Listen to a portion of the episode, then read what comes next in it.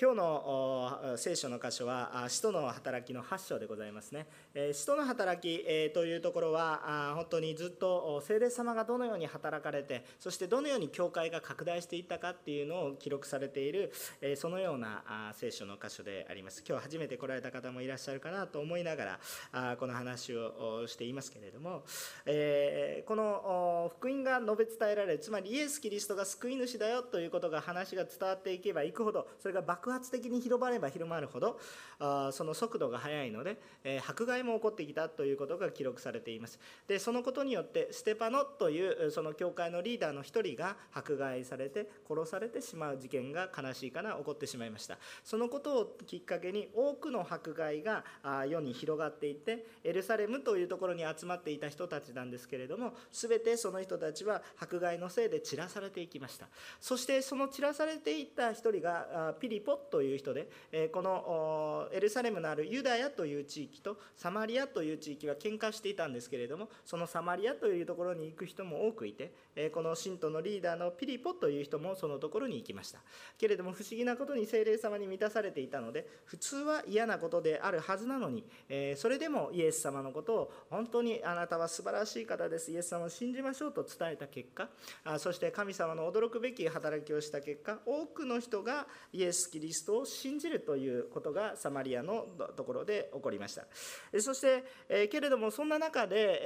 え何かイエス様を純粋に信じようという思いの人で、えばっかりであればいいんですけれどもちょっと間違った思いを持って、えイエス・キリストを信じるといったあシモンという人の記録があります。で、え今日はそのような中において、え間違っている信仰があるよということとそして信じた人たちの中にもあ精霊のことがよく分かっていますかということについて、えー、指摘がされそして悔い改めが宣言される場所です。でこのところから私たちが精霊様についてそしてまた悔い改めについて深く黙想しえそしてまた精霊の助けを持って救いの確信を受けていくということについて恵みを分かち合っていきたいと思います。まあいろいろタイトルも書いたしいろいろ喋ってるんですけれどもあの伝えたいことは何かっていったら一言で言うと皆さん神様を神様に出会ってくださいということを言いたいわけです。精霊様の助けを受けてくださいということ。を実感してくださいということ。今日そのことが皆さんのうちにあることを祈ってねこの今御言葉を伝えています、えー、私も随分と準備してきました。あこの聖書の言葉が皆さん理解できるようにさまざまな聖書の箇所を用意しました。しかし賛美している時に思わされたことがあります。私は一体何をしたいのか知識的なことを皆さんに伝えたいことではなくなるほど聖書は面白いな納得してもらいたいがために語るのでもなく今日一つの願いを持って何を求めてメッセージを語るのかということ。それは皆さんが精霊様に触れてほしいということです。ですからそのことを皆さんも求めつつ御言葉を聞いてほしいと思います。何かこう聖書を語ってるとか西山が何かを語るのはそういうようなことを考えて七難しく考えるんだけど皆さん精霊様をね神様を求めて神様に出会ってほしいなと思います。さあ御言葉の中に入っていきたいと思いますがまず第1番目、えー、聖霊様を受け入れる大切さについて、えー、分かち合っていきたいと思います。14節から17節までの御言葉を分かち合いたいと思います。ちょっと読みますね。さてエルサレムにいる人たちはサマリアの人々が神の言葉を受け入れたと聞いてペテロとヨハネを彼らのところへ使わした。2人は下っていって人々が聖霊を受けるように祈った、えー、彼らは主イエスの皆によってバプテスマを受けていただけで聖霊がまだ誰にも下っておらられなかったからである。2人が彼らの上に手を置くと彼らは聖霊を受けたとこう書かれてあるわけですね、えー、まあ、この中に洗礼を受けられている方も、まあ、教会ですからたくさんいらっしゃるかなというふうに思います、えー、この中に聖霊を受けられたと言って実感のある方はどれぐらいいらっしゃるでしょうか。手を挙げなくていいんですけれども、えー、心の中で手を挙げていただければいいと思いますね、えでもそれが皆さんの信仰の確信となりますからあぼーっと聞いてるんじゃなくて、え少し時間を取りますね、え皆様洗礼を受けられました。イエス様を信じましたね、えもしくはまだまだよくわからないという方も中にはいらっしゃると思います。その方はよくわからない。皆さんイエス様を信じましたね。心の中で手を挙げてください。表現しなくてもいいですから、えー、表現した人は表現してもいいですけどね。はい。じゃあもう一つ質問します。皆さんは聖霊を受けられましたか？心の中で答えてください、えーちょっと時間を取ったのはちゃんと考えてください。さい。ということですちゃんと確信がありますか？ということについて聞いているでこの聖霊を受けるっていうことは非常に重要なことなんだよということなんです。でこれがよくわからないと力がありません。さああこの14節から17節はどういうことが書かれてあるかっていうと迫害によって散らされたピリポによってサマリアにはっきりとねはっきりとなんとなくじゃなくてはっきりと福音が伝えられました、まあ、イエスの話はなんとなく伝わってたでしょうけどそれがどういうことなのかっていうことをはっきりと伝えられしかもこのピリポによってですね多くの奇跡も起こったんですね。ピリポが祈ると病が癒され悪霊が追い出され、えそういうようなことが起こっていった。驚くべき見業が起こってサマリアの町全体がわーっと喜びにあふれたと聖書の記録には書いてあるんです。それはものすごい喜びだったと思います。あの皆さんもこの分かると思うんですけれども皆さんが治らない病気が治りたいと思ってる病気が治された時の喜びってね、えー、まあ、体験してみないと分からないですけれどもそのようなあこのことがですね、えー、起こったわけです。でですから喜びがあふれたんですね。皆さんがそのことを少しでもそういう奇跡を体験していたらこの喜びのことが分かると思います。あしかしですね、えこのことはですねそれだけで終わるのではなくてですねその話がですね逆にエルサレムにも伝わったと思います。逆にね。そのサマリアという地域とエルサレムって隣り合っていて歩いても行ける距離です、えもちろんなんかここから教会のある館内館内の駅で駅までね歩いていく。そんな距離ではないと思いますけれども当時ね、えー、まあ、今だったら車で行くようなちょっとした距離、えー、という距離ぐらいだったと思います。あの車で30分とか車で40分とかそれぐらいのね間隔の距離です。別に歩いて行けないわけではないちょっとしんどいけどね、まあ、すぐ行きましょうって言って簡単に行ける距離ではないですけど、まあ、当然歩いて行けばちょっとちょっと準備していけばあ1泊2日で行ってきましょうかなんていう簡単に行けばハイキング気分で行って帰ってくれる。それぐらいの距離だったというふうに当然話が伝わってきますね。当然噂話が伝わってくる。別に山で山で囲まれてる谷で囲まれてるわけではありません。だから人がつながってるわけですからあこう話が入っていきます。そして当時教会の責任を負っていたエルサレムのリーダーたちは誰ですかっていうと教会のリーダーっていうのは使徒たちつまりイエスの12弟子、えー、1人減って11弟子ですけどもう1人増えて12弟子。というこの12弟子使徒たちがその話を聞くことになります。でえー、サマリアっていうところは、まあ、そもそもピリポによって伝道されたわけなんですけれどもこのピリポっていう名前があるんですけどピリポっていう人はかつて、まあ、先週のメッセージでも少し語ったんですけどどういう人かっていうと教会の中でギリシア語を話すユダヤ人と、えー、ヘブル語を話すユダヤ人たちがいてヘブル語を話すユダヤ人たちの方が多かったわけですけれども、えー、けれどもギリシア語を話す人たちがちょっと少なかったわけです。でしかもその中で未亡人つまり夫を亡くした人たちがいてでその人たち生活が苦しいからということで配給みんなでしましょう。みんなで集めたものをみんなで配りましょう。特に苦しい人たちに分け与えましょうということがなされていたわけですけれども言葉がよくできるあのこのユダヤ人の未亡人の人たちはあたくさんこうたくさんというかちゃんともらえてたわけですねもらえる分。ところがあこのギリシアのこの女性たちはですね、えこう言葉も通じないし、えその男性社会であるそのような中にあって私たちはとか言ってですね、えもらってないんですよって声をか上げるのもはばかられるようなあそのようなちょっとプレッシャーがあったんじゃないかなということなんです。で放っておかれたんですね。わざと放っておいたんじゃなくて差別して放っておいたんじゃなくて忘れられていた。声が上がらないから気づかなかったということなんですね。えところがある人が気づいてくれてあこれはおかしいですよって言った時であこれは何とかしないといけないと思うんですけれども教会の数がものすごい人数が多いんですね、まあ、1万人ぐらいいたわけですよ。ですからそんな中をどうも御言葉も伝ええー、この食事のことも一生懸命やってたら御言葉がわけわからなくなってしまうと。いうことでそれに対するリーダーが立てられました。その中でこの前、えー、亡くなったステパノという人がいて2番目に名前が挙がっているのがこのピリポという人ですね。ですからこのピリポという人は本当に普段からこの文化の狭間にいた人です。ギリシア語とヘブル語。まあそれはユダヤ人の中のことなんですけれども文化の狭間にいたわけですね。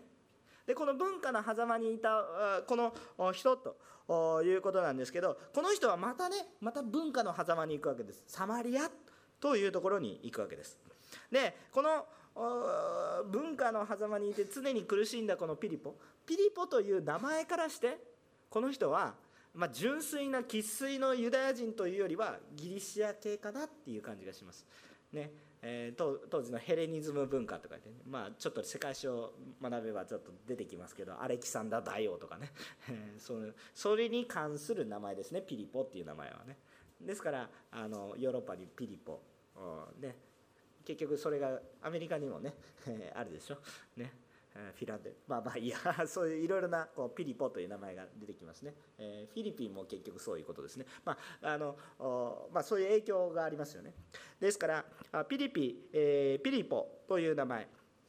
こういうことから考えるにギリシア系の背景があるんだということを思うことができます。ですからサマリア人にこの福音を語るにとって生粋のユダヤ人まあピリポもユダヤ人生粋のユダヤ人だったと思いますけどギリシアの影響を少なくとも受けてる。お母さんがそう名前を付けたお父さんかもしれませんが。名前を付けた。お父さんかもしれませんね。でもそのように名前を付けたわけですからあこのギリシア系の流れを組んでいる。でそう考えるとじゃあどうななのかなと思うと生粋のバリバリのユダヤ人というよりもねもうなんかペテロとかシモンとかねそうそういうような人たちよりもむしろあの伝えやすかったかな。比較的。なんですけれども。なぜ比較的と言ってるかっていうと当時サマリアとユダヤっていがみ合ってたんです。なぜいがみ合ってたかっていうとサマリアは根血なんですね。根血の民族。というふうに考えたらいいと思います。それは特に根血なんですけれどもいろんなま周りの国っていうよりもアッシリアという国のとの根血、えが大きいと言われています。でえこれはちょっと歴史の話をしないといけないので長くなるので簡単に話しますけれども当時あった国を滅ぼしたのがアッシリアという国でえそれをその国に滅ぼされて、まあ、その国と和合していくことによってえー、まあ根血が進んでいって偶像礼拝がたくさん入りましたよ。もともと偶像礼拝があってそういうふうになったんですけどさらに偶像礼拝が強まってもう訳わからなくなっています。だからユダヤという人たちはどうですかっていうと逆にあ私たちは偶像礼拝をしたんだ。だからもう根血によって何か偶像礼拝その人たちの文化宗教を取り入れてでわけわからなくなってしまうんじゃなくてそもそも国が滅びたのは神様を信じなかったからだと強く信じているのでですからあこの2つが仲良くなるはずがないんですね。一つはまあまあ別にいいじゃないですかと言っていてこっちは絶対にダメですと言ってるこの2つが土台が違うので仲良くはなるはずがないんですね。話の土台が違うわけなんだから。だから表面の話しても折り合うはずがないのでだそんなことを言ってるから国が滅びるんだと言ってる人たちといやそんなわけのわからないことばっかりを言ってるから他国から攻撃されるんだと言ってるような人たちが話が合わないわけですね。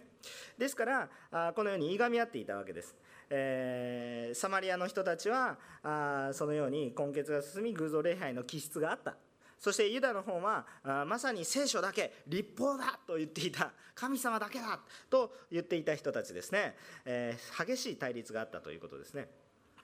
でそのサマリアの中でユダヤ人がイエスを信じるようになったというのがこのユダヤ人の教会に伝わるわけですよね。でこれはあの慎重に扱うべき事柄となります。なぜならばイエス様を信じたっていうこの純粋性が、えー、こういわゆるその何でもありのサマリアで OK になったっていうことはこの純粋さがあイエスもいいけど偶像もいいのかみたいな感じでぐっちゃぐちゃになってわけのわからないものに変わってしまう。という恐れも含んでいるからですね。だからこれは慎重に取り扱う必要があった。デリケートな問題なんだ。ということを理解することができます。そして当時それの責任者であった人たちが、えー、この責任教会のね、えー、権威を持っていた人たち。特にペテロとヨハネが送られてそれを確認していくことになります。ところが一方でね聖書はじゃあサマリアというところに福音が届くことをどう言っているかというと皆さんも以前、えー、この教会で分かっちゃったんですけど使徒の働きの一章の8節使徒の働きの一章の8節を見るとこう書かれてあります。えー、呼びます。しかし精霊があなた方の上に臨まれる時あなた方は力を受けます。そしてエルサレムユダヤとサマリアの全土および地の果てにまで私の証人となりますとイエス・キリストが言っています。ですから当然、えこう聖書神様自身はサマリアで神の福音が述べ伝えられる。そしてサマリアの人々がキリストの証人となる、えキリストと出会うそれを伝えていく人になるということは聖書は記録しています。記録しているというか予言しています。まあ使徒の働き全文はそれを記録しているってことになるんですけどちょ時系列の関係でね予言でもあり記録でもあるということなんですけれどもそのように聖書自身はですね、えこのように、えはっきりとですねサマリアの人たちが信じイエス様を述べ伝えるというふうにことを言ってるわけです、えしかしですね実際にそれが起こってみると慎重にならざるを得ないというわけですね。あそれはそうでしょと言ってはいはいどんどん何でもありですっていうふうにはいけないわけです。なぜならばその歴史があるからです。かつてサマリアの人ももともとユダヤ人でイスラエルの民族でそして本当に神様だけって言ってたんだけど結果的にぐちゃぐちゃになってわけのわからないものになってしまっただからイエス・キリストの福音もそうなってはいけないということで慎重にならざるを得ないんですね。聖書はそう来てるしてるけど慎重に扱ったということでございます。でそこでペテロとヨハネが行った時に、あの、この何を見たかというとそこで、えー、この人々が聖霊を受けるようにと祈ったわけです。で聖霊を受けることを祈り実際に聖霊を受けていくわけですけれどもなぜそれをしたかですよね。なぜそれをしたか。でこれも使徒たちはイエス様が聞いたことを直接教わった人たちを使徒というんですけれどもでこの人たちがなぜそういうふうにしたかというと先ほどの一章の発節精霊があなた方の上に望まれる時と言われてるから。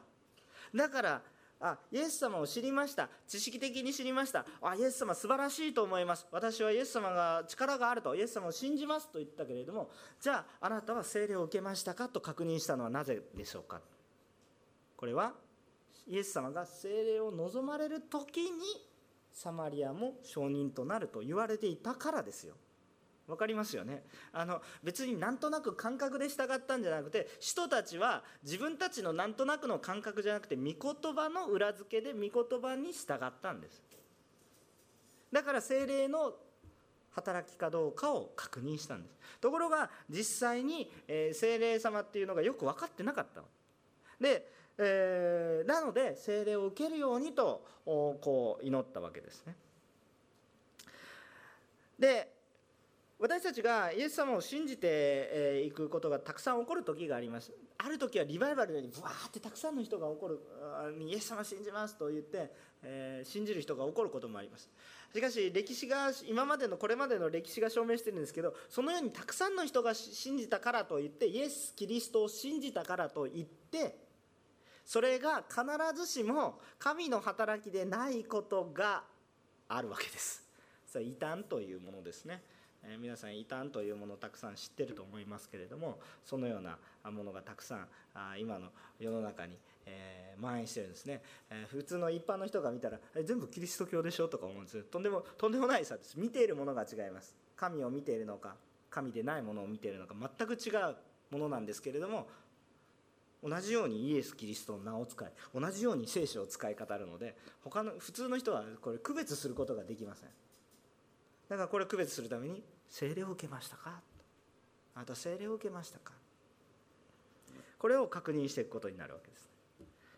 で結果はどうだったかって言ったらサマリア人だとしてもねかつて偶像礼拝をたくさんしていて、まあ、それを当たり前だと思っていた人でさえ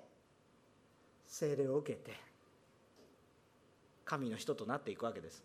ででもサマリアの人たちのことを考えるといや私はサマどちらかというとサマリアの人たちみたいなルーツじゃないですか？私たちもね。ね日本人なんてね、え、どれだけ神様いるんですか？ね結婚式には教会に行き、えー、ね、何かお願い事がある時には神社に行き亡くなる時には寺に行きますね。もうなんかもう何でもありですね。いやサマリア人だなと思いますけれどもね私も、まあ、そのようなものなわけなんですけれどもあのでも聖霊を受けるとイエス様を信じることができこう受け入れられるわけです。そのようなものです。希望が湧いてきますね。ところがですねここでですね「はいはいありがとうございました」って「じゃあ主よ聖霊を受けましょう」って言ったらそれはそれでいいんですけれどもせっかくメッセージですのでもうちょっと掘り下げていきます、まあ、3つぐらいのこと。このことに対して疑問が湧いてくる、ね、人もいると思います、えーえですからこの疑問について、考えていきたいと思います例えばですね、えまあ、イエスを信じる時に精霊は働いていなかったら精霊を受けたからイエスは信じたんじゃないのかって考える人もいますし、えまた精霊を受けるって何っていう何なの精霊を受けるっていうことは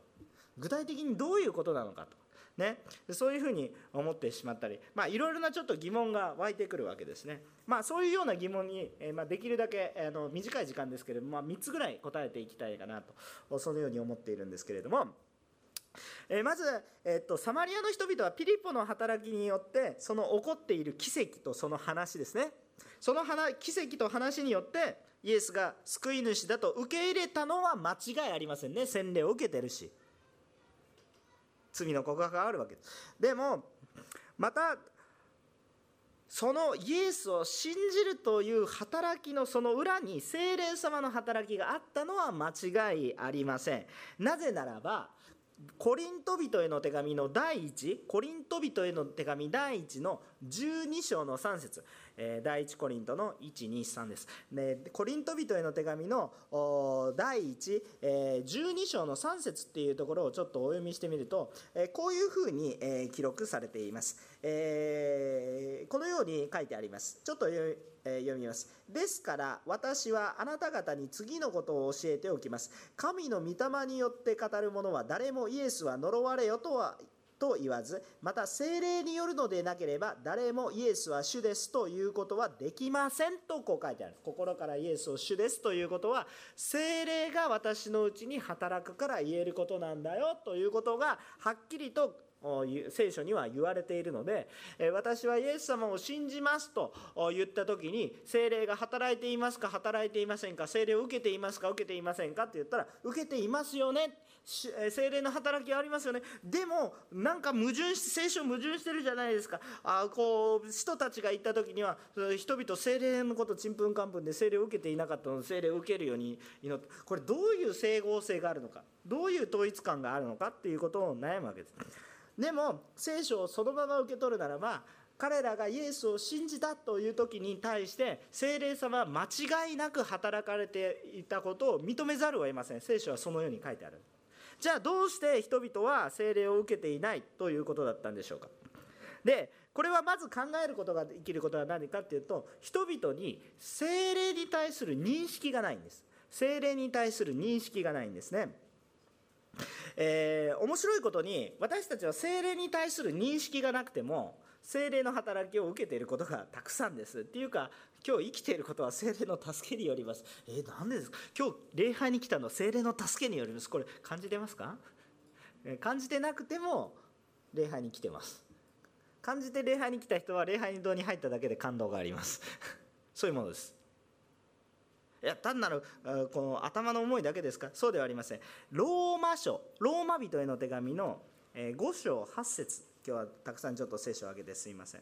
えー、ゆっくり読みますので、えーここんな言葉が書いてあります。ローマ書の5章の8節。しかし私たちがまだ罪人であった時キリストが私たちのために死んでくださったことにより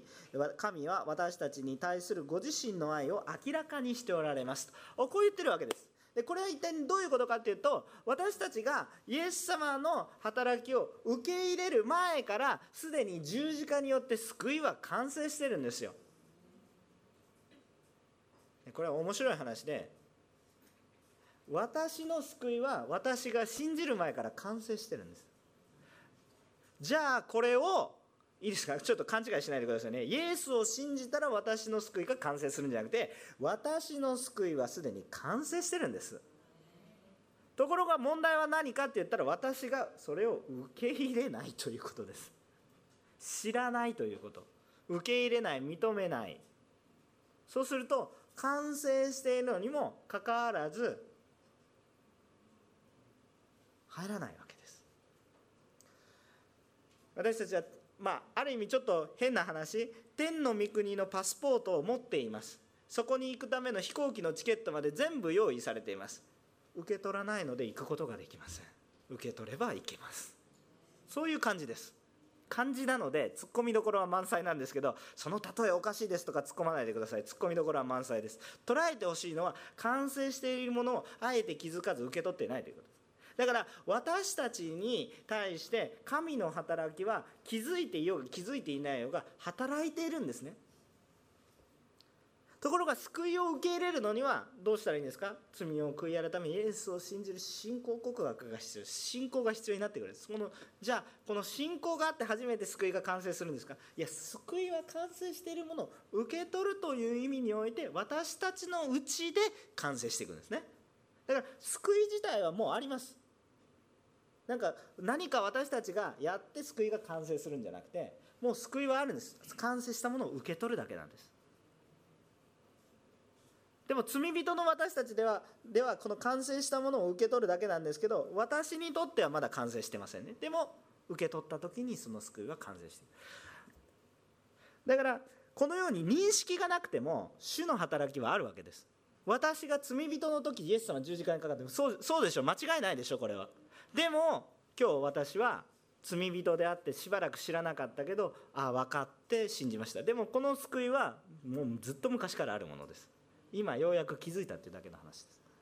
だから知らなくてもそれは主の働きはあるということです。で私たちは神様をどのように見ているかというこの見方によって信仰の在り方が全然変わりますよという話なんです。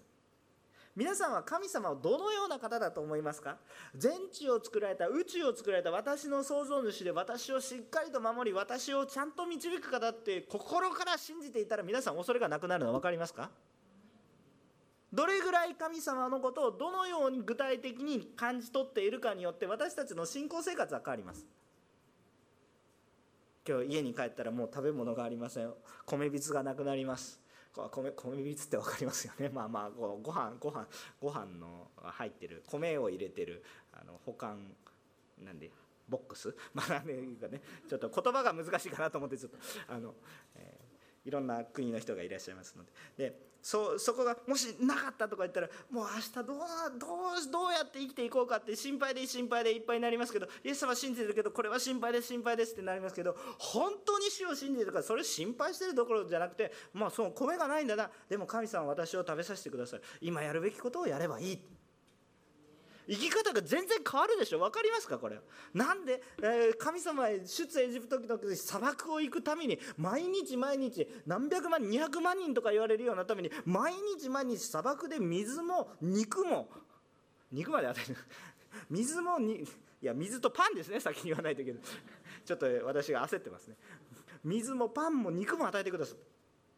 そんなような砂漠の中で。自分で用意しろってやったら絶対に無理ですよ。砂漠の中で。水がないから砂漠って言うんですよ。そこで水が溢れてる。おかしな話ですけど主はそうされる。だだったら今日私がすることは目に見えないなくてもあ御言葉を信じどういうふうな神様かっていうのをちゃんと信じていれば私の生き方が変わりむしろ生き方が変わるのでないところに物が満たされていくようなことも起こっていくわけです。だからこれは神様を私たちがどのように見ているかということにかかってくるわけです。当時のこのサマリアの人たちは精霊様っていう認識がないわけですよ。もちろん人だけの問題ではないんですがもうちょっと深く語っていきますからちょっといろいろ今日時間が足りるかどうかの問題なんですが。で私たちはこの神様っていうものをなんかこう片手落ちで欠けたように見ているとどういうふうになっていくか。例えばですね主をですね恐ろしい方だ。とだけ考えていると確かに主を恐るべき方であり舐める方軽く見るべき方ではないんですね。侮る方でもありません。恐ろしい方でありそして私たちがあ謙遜になり主に従う私たちの主人であり義なる方であります。これは間違いのないことであります。しかしそれだけですかといったらそそうじゃないんです。でももしそれだけであるならば私たちの信仰生活はすごく立法主義法律主義規則的に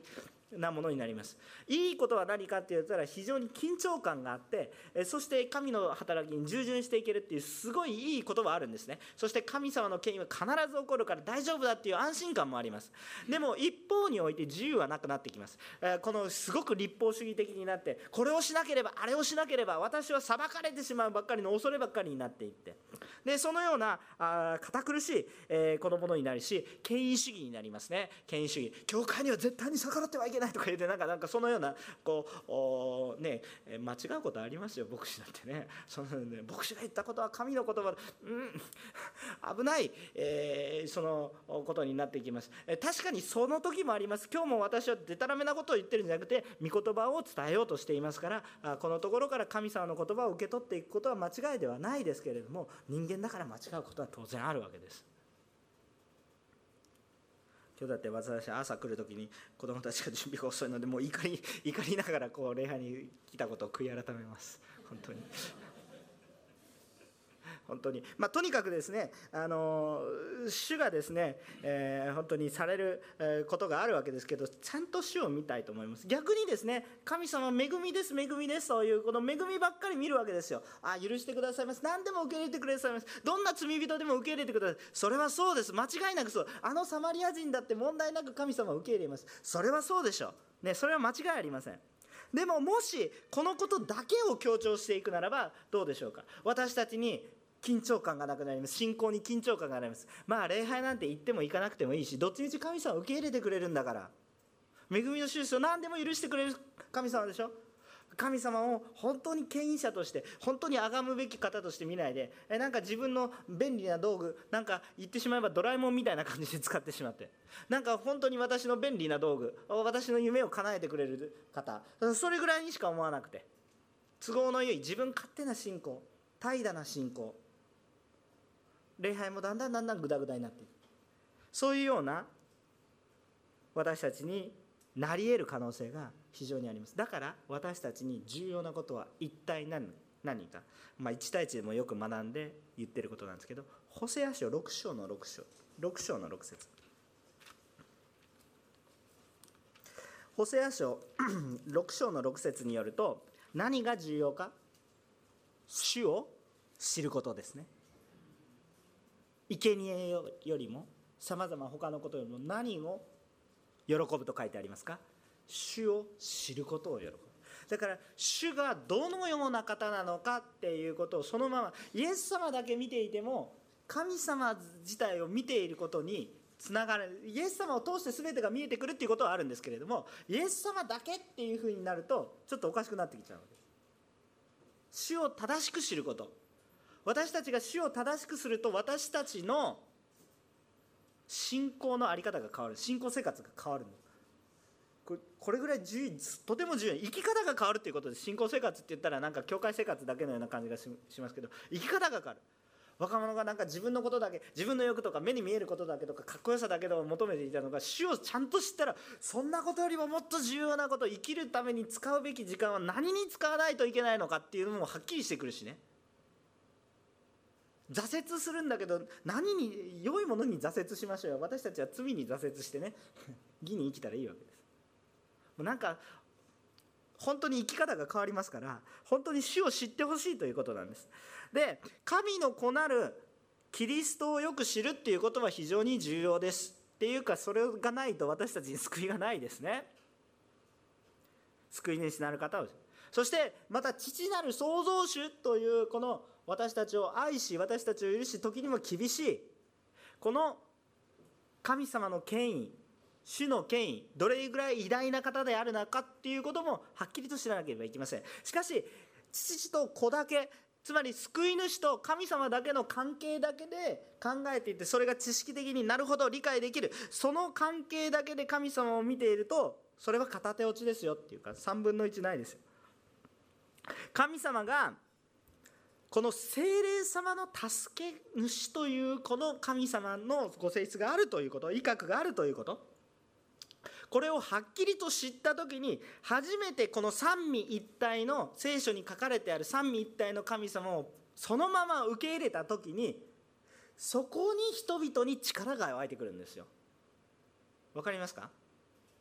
神様を正しく捉えているか捉えていないか。そのこと。だから精霊様を受け入れなさい。精霊を受けなさいと言った時精霊のことがよく分からなかった。何のことですかっていうことだったんです。別にピリポの伝道の仕方が悪かったわけじゃない。イエスを信じなさいと言ったことは間違いないです。奇跡が起こりました。奇跡起こったの。それ精霊様の働きそのものですよ。でしかししかしですね、え、そのことによってまず伝えたいことはイエス様を信じなさいということです。これ間違いないことです。でもじゃあその裏に精霊様の働きがあって私を助ける方があるっていうことを認識できていないと非常にもったいないというかちゃんと神様を見ていることにならない。だから精霊を認識すること精霊を知るっていうことは非常に大切なことなんだ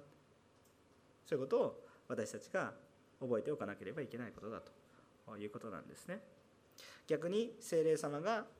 欠けていて何かわからないものになると逆に異端化していってしまいます。神様を見ているようでなんか別なものを見ている。神様のようなものを見ていてずれてでこうなっていくとだんだん異端化していってしまう。何か歪んだものとなっていきます。またなぜピリポが伝道した時にじゃあ精霊様が下って「ハレルヤ!」ってならなかったのか。えー、どうしてペテロとかヨハネがこう祈った時に精霊は下ったのか。こういう謎が少し残りますよね。でこの謎が残るんですけれども、えー、まあこのことに対して私はちょっと一つちょヒントになる御言葉はヨハネの福音書。ヨハネの福音書3章の8節。ヨハネの福音書の3章の8節、えー、どういうことが書いてあるかっていうと読みますね。こういうことが書いてあります。風はその思いのままに吹きあなたはその音を聞くがそれがどこからどこへ行くかを知らない。御霊によって生まれるものは皆その通りですとこう書いてあるんですね。これはイエス様がニコデモという人が私はどうやったら御国に行けますかという質問をまあ、ニコデモはする前にイエス様がそれに答えてるんですけれども、まあ、そういうところです。有名なヨハネの3章の16節は福音そのものを語っているところですけどこの押し問答の中で出てくる言葉です。ニコデモという人にあ救われることについてイエス・キリストが語ったことが福音のもう根幹になっているそういう話をするんですけどその時に風はその思いのままに吹く。そして御霊によって生まれるものはみんなその通りだというふうに書いてある。これ何をこう言っているかというとこれは神様に主権があります。救うか救わないかは神様の決めることです。最後まで。え、え、ペテロとヨハネが祈ったから聖霊が下った。違います。ピリポは間違った伝道した。これも違います。主がその時に良しとされたから聖霊が下ったんです。そのことは分からされたこれは何を認めなさいと言っていることかって言ったら主の主権を認めてください。私たちこの現代社会に置くとね、この皆さん民主主義ですか？ら別に民主主義悪いと言ってるわけじゃないんですけれども、えーえー、誰に主権がありますか？私に主権があるでしょ？国民主権。これ悪いって言ってるわけじゃないでしょ、えー、国民主権。だから私たちは自分で決めるということに慣れてるんです。これ仕方がない。そういう時代に生まれたから。そうでしょ？だから大体のことは結局神を信じない人は結局自分が大切。自分が決める。つまり自分が神ですね。私が決める。私の主権。ああだこうだ言われるのはおせっかいなことを言うなというわけです。しかし霊的な世界において主権者は誰ですかって言ったら私ではないですよ。神様に主権があるんですよ。これは訓練しないと理解できないです。だって私は自分に主権があると言って育ってきてしまったから。でそうなると私たちは神神に主権があるということがだんだんだんだんよく理解してくれると神に従うことが難しくなくなってきます。でも私の主権を高らかに主張していると神に従うのは相当嫌ですね。なんでそんなことをして私が理解しないといけない。私が理解したら信じてあげる。そうでしょ？皆さん理解するから死を信じるんですか？そうじゃないですよ。理解するようがしまいが私を救う方だから私を救う力があって私の主権者で私の主人だから信じるんですよ。だからこういうことを言われるとクエスチョンが飛ぶ人がたくさんいると思います。分かってます。だって今まで自分が主権者だと思って生きてるわけですからそのように教育され自分で考え自分自分で善悪を判断しなさいと教わってくるわけです。ですからそれはそれはそう簡単に治らないです。だからそのことはでも思いながらでも風は私たちがどう言おうがどうこう求めようが神様が「うん」と言わなければ「うん」にはならないわけですよ。神様が精霊をくださらなければ精霊私たちがどんなに良い生活をしていてどんなに規則正しい生活をしていようとも精霊様が「うん」と言わなければもうそれだけです。そのぐらいの差があるということです。でも覚えたいのは神様の思いですね神様の思い神様の思い歴代史第2 16章の9節。だ第2歴代史ですね。第2歴代史の16章の9節、えー、開けたいと思います。第2の方ですよ。16章の9節。まあ、これも有名な御言葉です。前半の部分だけ読みたいと思います。後半の部分はその当時の話になり前半の部分は普遍的な御言葉だからです、えー、前半部分歴代史16章の9節をこう読みます。こう書いてあります。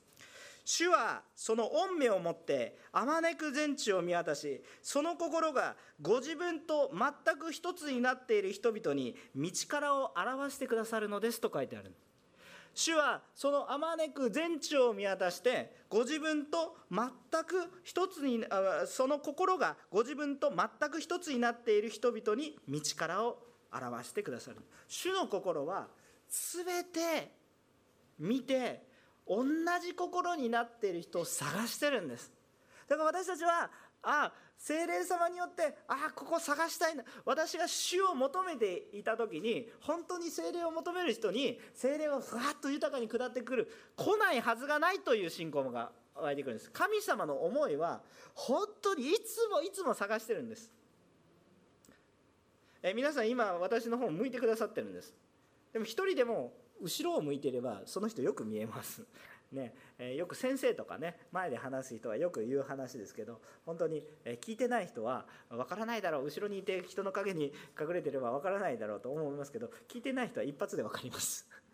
怒りませんよ。寝てても怒りません。でもですね、えー、寝てるのは私の責任ですから面白くないんでしょう話がね。だから怒りませんけれども見えるか見えないかって一発で見えます。あのものすごく変わってみたら分かりますね。いずれ皆さんがこここういうところで語るような人になると一発で分かりますからあのあの分かるんですけれども逆を言うとみんな誰も聞いていない寂しい状況の中で悲しい孤独でこんな素晴らしい話をしてるのにっていう中ででも聞いてる人がいたらもう感動ですね。喜びですね。絶対見逃しません。その人ばっかり見ます。そういうものですよ。まあ、そういうものって全然ちょっとレベルが低すぎて申し訳ない。神様に対して申し訳ないんですけど。神様絶対に見過ごさないです。さっきのギリシア人の未亡人たちが忘れ去られたようなそんなことはないんです。求めるもの絶対ずっと全地を見渡して誰かいないかって探し求めてるんですよ。たとえその人がサマリアの人々でかつてもうボロボロで見かけはもう汚い。もう全然ダメっていう人であっても神様って求めたら「お前よく見たれ!」って吹いてくださいますね。で力を与えてくださいそのようなものです。主の思いをちゃんと知ってください。なんだ神様勝手な神様こそ自己中心だって思わないでください。神様がどれぐらい私たちが神様をどう見るかによって信仰が変わると言ってるでしょ。神様がどれぐらい私に犠牲を払いどれぐらい長い間私を見ておられどれぐらい長い間私を救うために準備をされていてそしてこれからも守ってくださっていてそれに気づきますか気づきませんかっていう話です。で3つ目のことちょっとね、あの思いたいんですけれどもまあまあだからさっきの話は主の心を一つにすればね力強く主は働いてください。3つ目のことは、ね、何かっていうと、まあ、最後に精霊を受けるってどじゃあどういうことなのかっていう話ですね。精霊を受ける。で長い話をぐだぐだしていますので端的な話をしますと精霊を受けるっていうのは私が救われたという確実な確信が与えられることです。精霊を受けるということは。なんか知識的に多分私は救われたその内容に納得するとかそういうことではなく精霊を受けるというのは主への確信。この主への確信が力を発揮します。そうでしょ？ステパノが迫害されて亡くなってもその亡くなる瞬間に主は私を迎え入れてくださいほら見なさい。神の右の座でイエスが立っておられるのが見えます。ああ私は今ここでたとえ死んだとしてとしても間違ったことはなくてちゃんと私の魂は受け入れられる。だから死にまでも従順するほどのできるほどのいいですか？皆さんすぐ死になさいと言ってるわけじゃないですから勘違いしないとそれほどの安心と平安。こんな恐ろしい状況の中でその安心と平安を与えてください。私の今苦しみや困難の中においてもその神様に対する確信があるならばそれが力となって不思議な影響力を与えていくわけです。どうして落ち込んでいてもうこんなにもう絶望的な中においてどうしてこの世に希望があってそれがクリスチャンの影響力ですね。ある宣教地にあまああるアイトリーチに行った時にあまあ世のこの世の基準で言うとまあアジアのすごい最貧国一番貧しい国と言われるような国のある教会の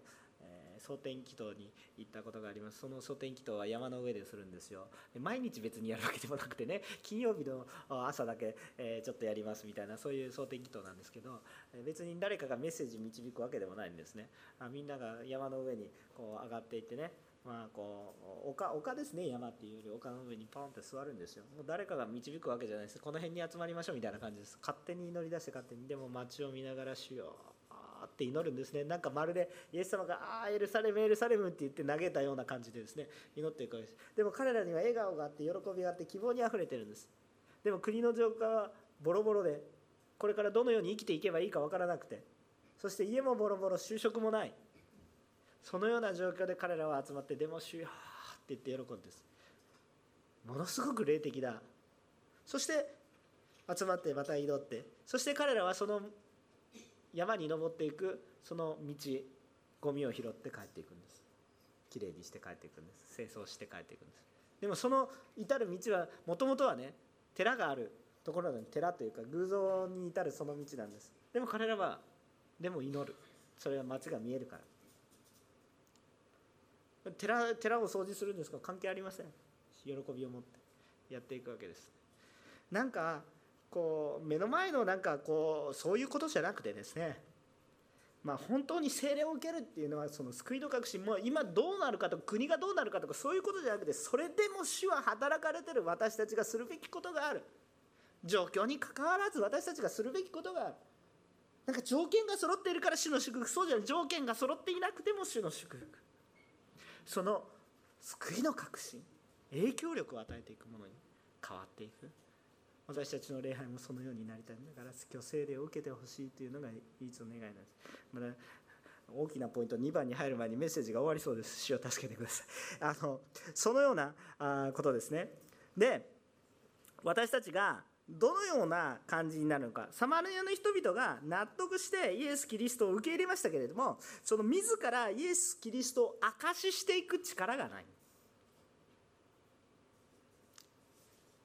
イエス様を信じ皆さんはどうですか？イエス様を信じました。でも皆さん一人で主を証ししなさいと言われた時にその確信と自信がどこにありますかっていう話です。どうやったらできるの？いやこう信じる人がいないから。そんなことはないです。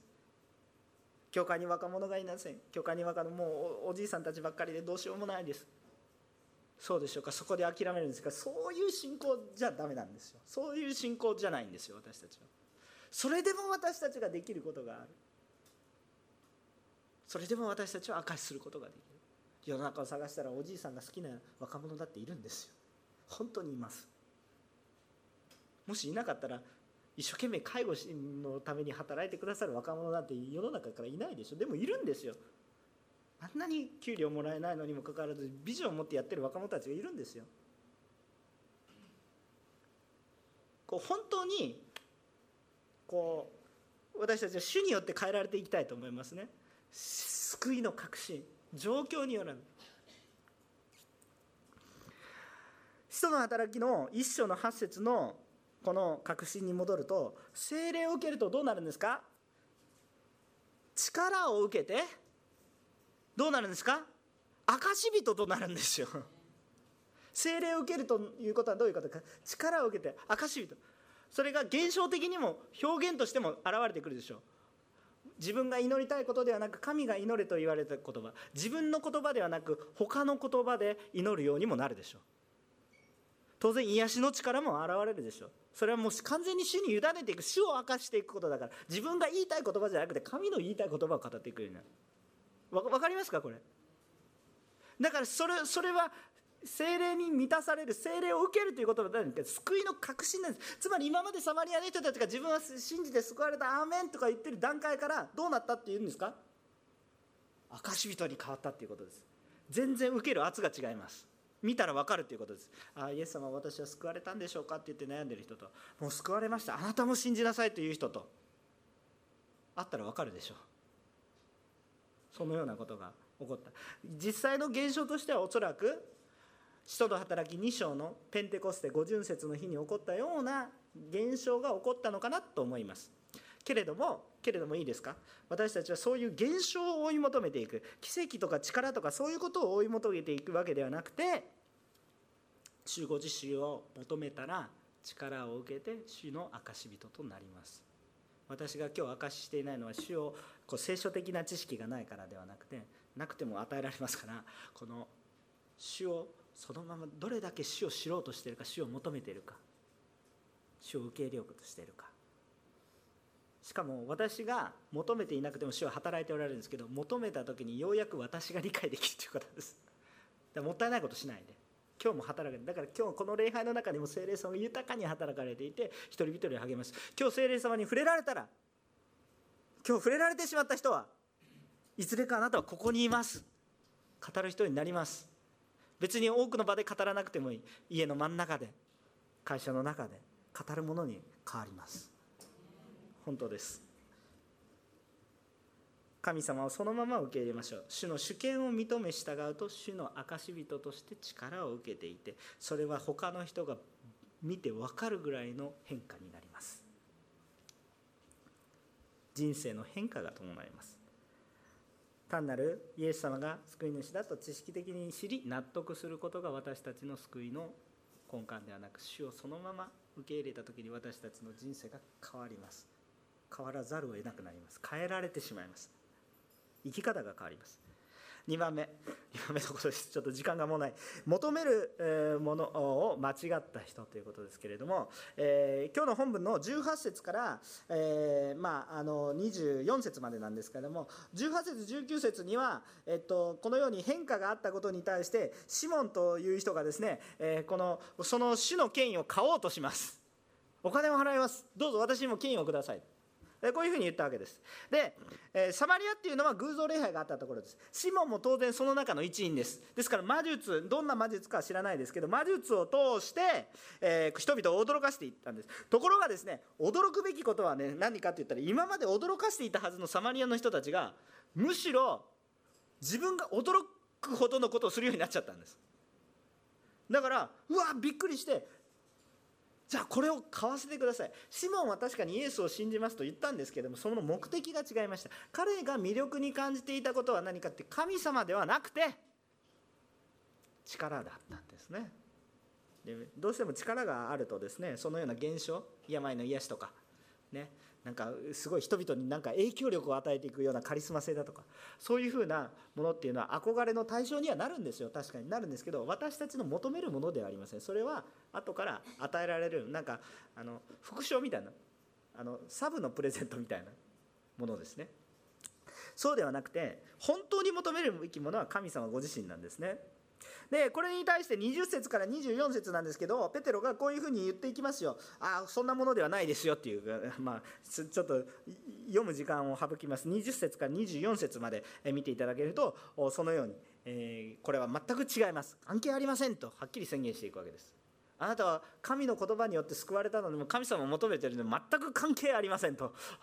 いう宣言をしていくわけです。でこのことは本当に神様にとっては人にとってもそんなことは明らかに見えますけど神様にとってはもっと明らかです、えー、神様はどこを見られるかっていうと私たちの表面とか行いとか言動だけを見るのではなくそこも見られますけど見られますけどその動機その心を見られるわけです。第一サムエル記の16章の7節開けなくていいんですけれども時間ないので開けなくていいんですけれどもそこには何を人は上辺を見ろが神は心を見る。とだから神様に嘘はつけません。諦めてください。どんなに頑張ってイエス様を信じますって言っても心の中で信じてなかったら関係ありませんって言われます。だから本気の勝負をしてるわけですよ。皆さんがここで礼拝を捧げて経験に見えますけど神様を求めてると礼拝してない人は神様からちょんばれですよ。もう本当にもうそのまままさにバレている。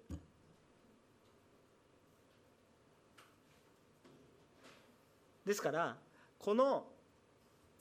私たちの信仰が主の前に行ってほしいな。だからこのことを黙想しながら私は今日メッセージでどうして何を伝えたいのかな。この知識を伝えること正確に伝えようと思ってメッセージを準備していますけど伝えたいことは精霊様を受けてください。求めるもの間違ってはいけません。でこのシモに対してどうなったかっていうと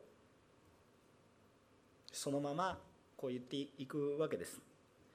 悔い改めなさい。そしたら許してもらえるかもしれません。だから悔い改めなんです。もし今日の御言葉でああ私今礼拝してないと思ってもう私はダメだとかでそれダメだダメだって言ったらこれサタンの思うつもりでだから何なんですか？罪示さ当たり前ですよ。信仰の始め出発点は罪の認識から始まるんです。罪が分かってなければ罪がないならばイエス様を求めるっていうことなんてしないんですよ。罪があって自分は罪人でどうしようもないからこそああイエス様のこの十字架の意味が分かるわけで。自分が罪がなくてねの、まあ、自分の生活なんて置いといて悔い改めもしないであもうイエス様もいいけど偶像もいいねみたいなそんな感じだとそれはもう関係のない話になってしまうんです。イエス様なんていらないわけです。ところが私が罪人でどうしようもないものだということが分かっていればこの十字架がどれほど重要なことなのかっていうのが分かるから神様あなたの前にへりくだるしかありません。全面幸福ですよ。もうああだこうだ条件つけません。全面幸福でそうなっていくと主への確信。でこの全面降伏した後に神様から来る愛がとんでもないんですね。お前ダメだろうと言われないんですね。おっとたとえよお前は本当に愛すること私が命を懸けるほどに重要なことあなたはちゃんと私を明かしできる。その励ましうわーってもう涙が流れるほどにこう押し寄せてくるので神様が私たちにくださるのは救いという愛命そのもの。だからシモンにこの悔い改めるようにって言っていくわけです。求めるものがずれてますよと。もしずれていたら全く違うものですよ。でシモンが悔い改めたかどうかっていうのは聖書内では定かではないんですね。でも他の文献まああんまり調べる必要もないですけれどもしかし他の文献をちょっとちょろちょろっと見てみるとこのシモンが異端化していったっていうようなあこの記録もありますね。で本当に私たちが神様を見るのか相変わらず力とか受けるものとかそういう変化ばっかり求めていって神様ご自身を求めていないならば私たちは本当に問題だらけだということなんですね。でも悔い改めましょう。悔い改めの恵みがあるわけですよ。だからこそ悔い改めの恵みがある。だから悔い改めて主を求めるものになりましょう。で